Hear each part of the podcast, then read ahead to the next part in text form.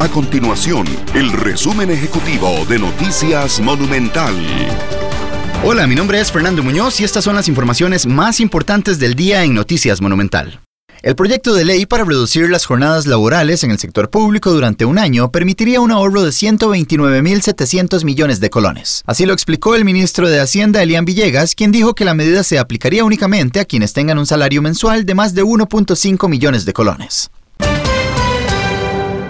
Además, aunque pareciera contradictorio, con mascarillas y caretas, un grupo de personas realizó una manifestación frente a Casa Presidencial este lunes, rechazando que exista una pandemia por el COVID-19 en Costa Rica. Uno de los manifestantes cuestionó a través de redes sociales las medidas tomadas por el Ministerio de Salud y alegó que el país únicamente registra 31 fallecimientos. Estas y otras informaciones las puede encontrar en nuestro sitio web www.monumental.co.cr. Nuestro compromiso es mantener a Costa Rica informada. Esto fue el resumen ejecutivo de Noticias Monumental.